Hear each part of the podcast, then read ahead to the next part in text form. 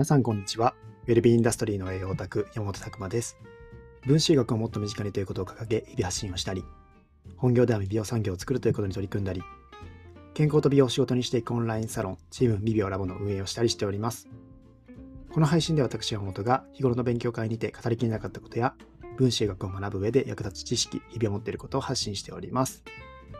というわけでですね、本日のテーマは、未病領域は医療領域と分かち合えるのかというテーマでお話ししたいと思います。まあ、ちょっとですね、まあ、最近あったことで、まあ、悲しかったことっていうとか、まあ、愚痴っていうところとか、まあ、そういったところもただ今日はあるかと思うんですけども、ご了承ください。いろいろとですね、やっぱり考えないといけないなと思ったっていうお話を今日はしたいと思います。まあ、少し長くなってしまうかもしれないですけども、えー、まあ、ちょっといろいろ考えるところはあるのかなと思ってまして、えー、ぜひ聞いていただければ嬉しいなと思ってます。でですね、まあ、何があったかというと、えー、まあ、こう、セミナーとかやってる中で、えー、一つ言われたところで、えー、まあ、僕たちのやってる活動とかをご説明してたんですよね。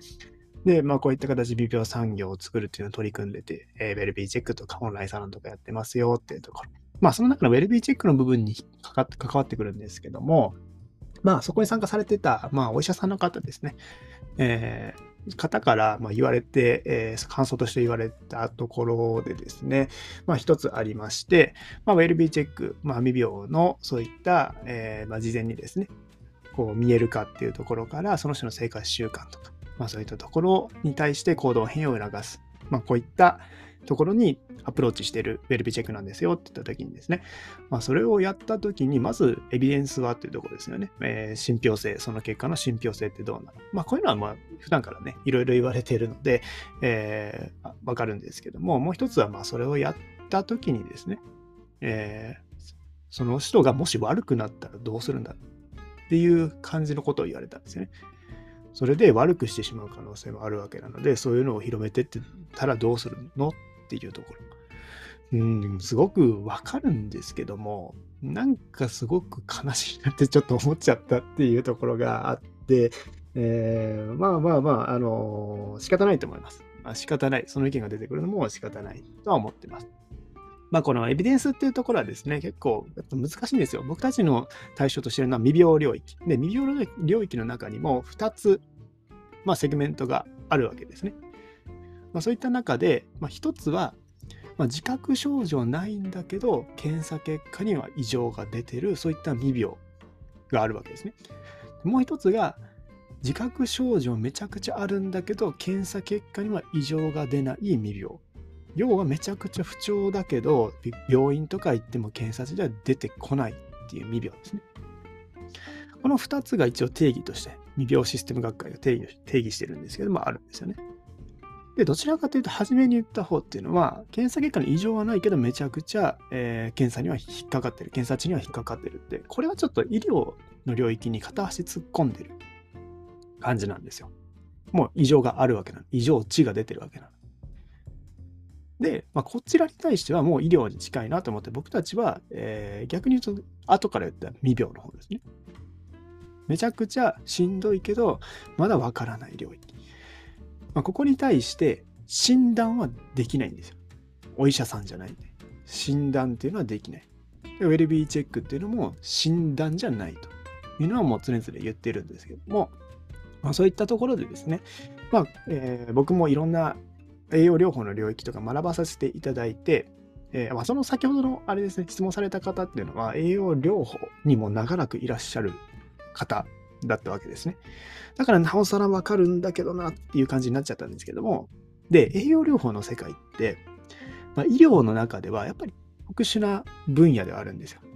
やっぱり西洋医学的な、えー、ところで、えー、お医者さんって多いんですけども、栄養療法の方ってやっぱりそこで、まあ、あの、医学部生の方にも聞いたんですけども、栄養って本当に習わない。一単元あるかないか。しかもその一単元は生化学のところで。えー、まあ、あるんですけども、そこでまあ栄養が密接に関わってるって話はほぼないみたいなんですよね。まあ、学校によりけりだと思いますけども、まあ、結構有名な大学の医学部の方でしたけども、そういった状況で、えー、あったというお話も聞いてます。っていうところで、まあ、その中で、じゃあ、えー、病院をこうですね、まあ、えー、医者、医者になって、そこから栄養っていうのもご自身で学んで、そこを取り入れていってやってる。もう素晴らしいなって思ってて、で、僕も、まあそういう栄養療法の世界を見たときに、あ、ここの領域ってやっぱ素晴らしいんだなと思って、これもっと広まる、広めていくべきだよなっていうのはもうすごく思ったんですよね。やっぱり、しかも対象としてるのが、未病の考え方に近いんですよ。病気になってる人ももちろん栄養療法っていうのは、まあターゲットにされてるわけですけども、もっと事前にやっぱりこういっためちゃくちゃしんどいんだけど、検査結果、その、まあその一般的なお医者さんの基準の検査結果には異常が出てない人みたいなところが、この方もターゲットにできるわけですね。それはなぜかっていうと栄養療法で考えてるそういう検査結果の基準っていうのが違うし、それが、ま、栄養とかに特化したような検査とかっていうのが多々あるからなんですよ。まあ、そこに対してなので、わ、未病とめっちゃ親和性高いし、この考え方、もっとこの栄養療法の世界とかが受けやすくなればですね、あ、こういった救われる人ってもっと増えるんじゃないかなって思っている一人なんですね、僕。まあ、そこで、ただ言っても、やっぱりそういった検査で保険も適用外なものが多いわけですよ。まあ、検査するにも数万かかったりとか、結構なお金を払わないといけないですね。じゃあ、まあ、僕たちが未病領域をやってる理由にもなってくるんですけど、そこにそんなにお金払える人っていますかと。で、やっぱり傾向を見てみると、栄養療法の世界とかも、ちょっと体調悪いから全部検査しようって方って、お金持ちぐらいですよ。相当お金に余裕がある方ぐらいで、大概の人がもうかなりしんどい。ま、がん、がんを患ったとかもそうですし、あとはもう動けない。もうどうにかして、もうこの状態抜け出さ、抜け出したい。そういう方がたくさん来るわけですね。ってなると、まあ当然そういった方はもう、えー、いくら払ってでもこの状態今もう解明して、そこに対してアプローチしていきたいっていうとこなんですよ。で、当然先ほどの質問で、えー、まあ意見としておっしゃおっしゃられた、えー、それをやって、じゃあその、まあ、健康づくりとしてアドバイスしたことが、はまらない人も当然いるわけなんですよね。やっぱりしんどすぎる方とか、こじらせすぎてる方っていうのは、まあ、タンパク質一つでも取った時に、それが逆に、それでしんどくなってしまう人もいたりとか、そのタンパク質取ることが適切でなかったりとか、もう腎臓とかですね、えー、まあ、負荷かけてたら高タンパクとかやっぱり厳しいってことになってくるし、っていうのはあるんですよ。で、えー、まあ、そういったところでですね、皆さんがやっぱりその検査値ちゃんと出して、値からそういった栄養療法のしっかりと、えー、したお医者さんに見てもらって、適切な改善策っていうのを取れる世の中になってくれればいいなっていう思いはあるんですけども、とは言っても健康づくりの段階で誰もですね、なかなかそこまで行き着くことって難しいよね。そもそもまだ栄養学が進歩してないこの日本の状況。考えると難しいよね。っていうのを思ってまして、まあ、そこでやっぱり無料でできるようなチェックとかですね。っていうのも一つ必要なんじゃないかなと。そういう、まあ、いわゆる方がいるんじゃないかな。で当然僕たちはあのー、ね、えー、改善はできないわけです診断はできない。診断して改善したらそれは医師法に引っかかって、えー、捕まっちゃうわけですよね。なので健康づくり、生活習慣づくりとか、マインドづくりとか、まあ栄養明らかに取れてないのであれば、栄養を取る意識が大事ですよっていうのをお伝えする。っていうところですよね。まあ、そういったところの一時窓口を作っていかないといけない。で当然ですね、そこに来られる方で栄養療法が必要な方もいるわけですよね。そういった時は、繋いでいきたいんですよ、正直なところ。ただまだまだ、えー、その、えー、動線っていうのは、これからちょっと、えー、考えていかないといけないなっていうところ、まあ、すごく欲しい、えー、つながりなんですけども、なので僕たちのやってることに共感いただけるお医者さん、栄養療法やってるお医者さんとかいたらめちゃくちゃもう、えー、あの欲してますので、まあ、ぜひですね、まあ、そういったところもあるんですけども、まあ、そこは連携ですよね。していかないといけないなっていうのは常々思ってます。で、僕たちがなのでアピールしていることとしては、やっぱり一時窓口っていうとこですね。まあ、よく最近では医療の領域、まあ、それは分子医学のやってる医療ではないですけども、そういった、えー、一般的な医療の領域、も、未病領域っていうのは着目してて、えー、ちょっとびっくりしたのは、まあ、未病薬ですよね。未病薬を作る。まあ、そこも薬かって思っちゃったんですけども、うん、まあですね、えー、結構、大変だなって思います。まあ、いろいろ、いろいろな意味含めて大変だなって思うんですけども、まあ、そういった領域で未病領域を医療領域と、じゃあ、分かち合えるのかっていうと、一番、まあ、これも僕個人の意見ですけども、一番分かち合えるのは栄養療法とか、そういった代替療法系のことをやられているお医者さんなら、一つ分かち合えることができるのかなって思ってた手前の、まあ、そこをやっている方が方からのそういうお話をいただいたので、えー、悲しいなってなっちゃってました。っていうところですね。えー、まあ半分ちょっと愚痴みたいなところにはなってきてしまうんですけども、うん、そこじゃないんじゃないですかっていうようなところっていうのも、それが一番理想は理想なんですけど、で、そういった、やっぱりですね、健康づくりと、まあ、そういった診断、治療っていうのは、あくまでも分けないといけないし、もちろ僕たちは、そういった、まあ、何かしたいけど、お金も余裕ないし、ただでも、行動やメンタル、まあ、気持ちの持ちようっていうのは考えら変えられるよねと。まあ、それによって、まあ、一つ救われる人も出てくるかもしれない。当然全ての人を救えるわけではない。っていうのは間違いないですけども、今までアプローチできてなかった人たちにアプローチができるし、で、健康づくりとしてやっていた。例えば管理栄養士さんとかもそうですけども、栄養というそういったスキルが生きてくる時代になってくるんじゃないかなと思います。まあそういったところでですね、未病領域は医療領域を分かち合えるのか、まあ今日のテーマについては、分かち合える時は来るんじゃないかなと思ってます。そういった、えー、僕たちのやってるこの考え方っていうところが、えー、まあこうフィットしてくれる方がいらっしゃれば一緒にやっていきたいですね。やっぱり、ここは医療連携、医療連携しないといけない。まあ、当然ですね、もう言ってしまえば、じゃあ僕が医師免許取って、お医者さんになって、これを言ってれば、何でも言えちゃうんですよ。治療もできちゃうわけですよ。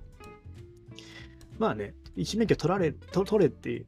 取れよって言われたらそれまでなんですけど、でもそうもう待ってられないっていうのがあって、僕たちは、じゃあ自分が医師免許取るよりも、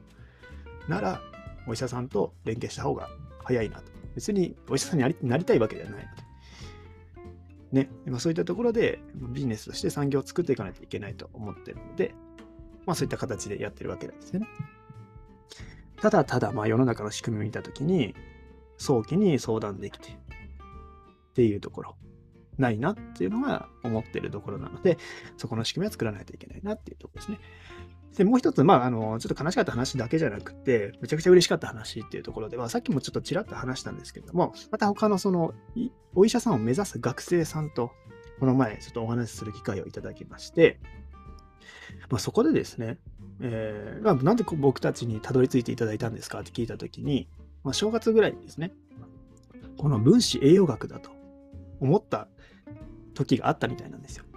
というのもやっぱり、やっぱり医療のそういった現場の体制とかに違和感を感じておられたんですよね。このこのまま医者になった時のその体制とか、今の現状の体制とか。で、栄養を学ばない、学校で学ばないっていう、その、なんでだろうというところで思っておられた学生さんがいらっしゃって、まあ、それ周りの友達にも言った時に、まあ、分子学とかもあるよって言った時に、やっぱりこれが共感を生んだんですよね。あ、栄養って大事だよねと。それで、まあ、分子学っていうのをポッドキャストで、えー、見つけていただいて、えー、こうお話しするまでに至ったんですけどもなんか、それ聞いた時にめちゃくちゃ嬉しかったですよね。あ、若い世代のお医者さん目指してる方は、栄養が大事っていうところで分子栄学までたどり着いてくださる方がいるんだっていうようなところ。これは時代が変わってくるんじゃないかなっていうので思ってます。まあ、ただ話してたのは、まあ、そのまま分子栄養学って発信し続けても、やっぱりですね、少数派になっちゃうっていうのがあると思うんですよね。まあ、そこはやっぱり別に仕組み作っていかないといけないし、まあ、医療の世界ともこう分かち合えるような環境作らないといけないですけども、まあ、栄養療法って世界のですね、まあ、伸びてますし、実際その栄養療法のところで学ばれているお医者さんというのも増えてってるわけなので、まあ、これが一般的になってくると、もっといい世の中になるなっていうのを思ってます。まあ、それがめちゃくちゃ嬉しかったことですね。もうぜひ、こう、いろんなところで、えー、分子栄養学とか、いうところ、えー、もし聞いておられたらめちゃくちゃ、えー、嬉しいと思ってたので、あの、自信持ってですね、そっちの方をやっていっていただきたいなっていうのは思いはあるんですけども、まあいろいろでも進める中で大変なことはあると思うので、まあ、ぜひですね、えー、そういう学生さんが増えていたっていうところが、まあ、この嬉しかったポイントかなと。あ、医療領域は医療領域と分かち合えるような時っていうのが来そうだなっていうのも思ったっていうとこですね。まあ、いろいろ話しましたけども、まあ、これも一つは僕個人の意見の中でもあります。僕自身の中で感じたことっていうのが中心になってきている、えー、今回のお話なんですけども、まあ、僕たちは、とは言っても、やっぱり未病産業を作らない作らないといけないと思っていますので、まあ、そのために必要なところですね、まあ、どんどんやっていきたいと思います。で、それぞれの方にはですね、やっぱり、えー、それぞれの、えー、価値観があるので、まあ、それは尊重してですね、いかないといけないというのはあります。まあ僕たちのやってることはですね、まあ変わってると思います。明らかにこういうことやってる人って少ないし、まあこれが大きくなってくれば結構叩かれる時も来るんだろうなっていうのも、ま、想像しつつですね、やってます。ただ僕たちはやっぱり法律っていうところには触れてはいけないので、司法とかっていうところですね。まあ、シビアに見てますし、やっぱり未病領域でできることって何かというところはしっかり考えないといけないなと思ってます。まあそういった中でですね、ぜひ、あのまあ先ほども言いましたけども、栄養療法の世界のお医者さんとかも、えー、つながっていきたいし、そういった、えー、分子学に興味のあるお医者さんが増えればいいなっていうのもすごく思ってます。まあその他にも、まあ一般の健康づくりのそういった管理栄養士さんとか、理学療法士さんとか、まあそういったトレーナーの方とかもそうですけど、栄養というところをもっと発信してってもらえる方っていうのが増えれば、もっともっと、えー、未病産業っていうところの、えー、構築っていうところは広がっていくんじゃないかなと思ってますので、まあ、ぜひ興味ある方は一度お話、えー、できたりすれば、えー、いいなと思っておりますので、ぜひよろしくお願いいたします。はい、ちょっといろいろと長くなっちゃいましたけども、今日はですね、未病領域は医療領域と分かち合えるのかというテーマでお送りしました。皆さんの日々のインプット、アウトプットを応援しております。ウェルビーインダストリーの栄養オタク、山本拓馬でした。じゃあまたね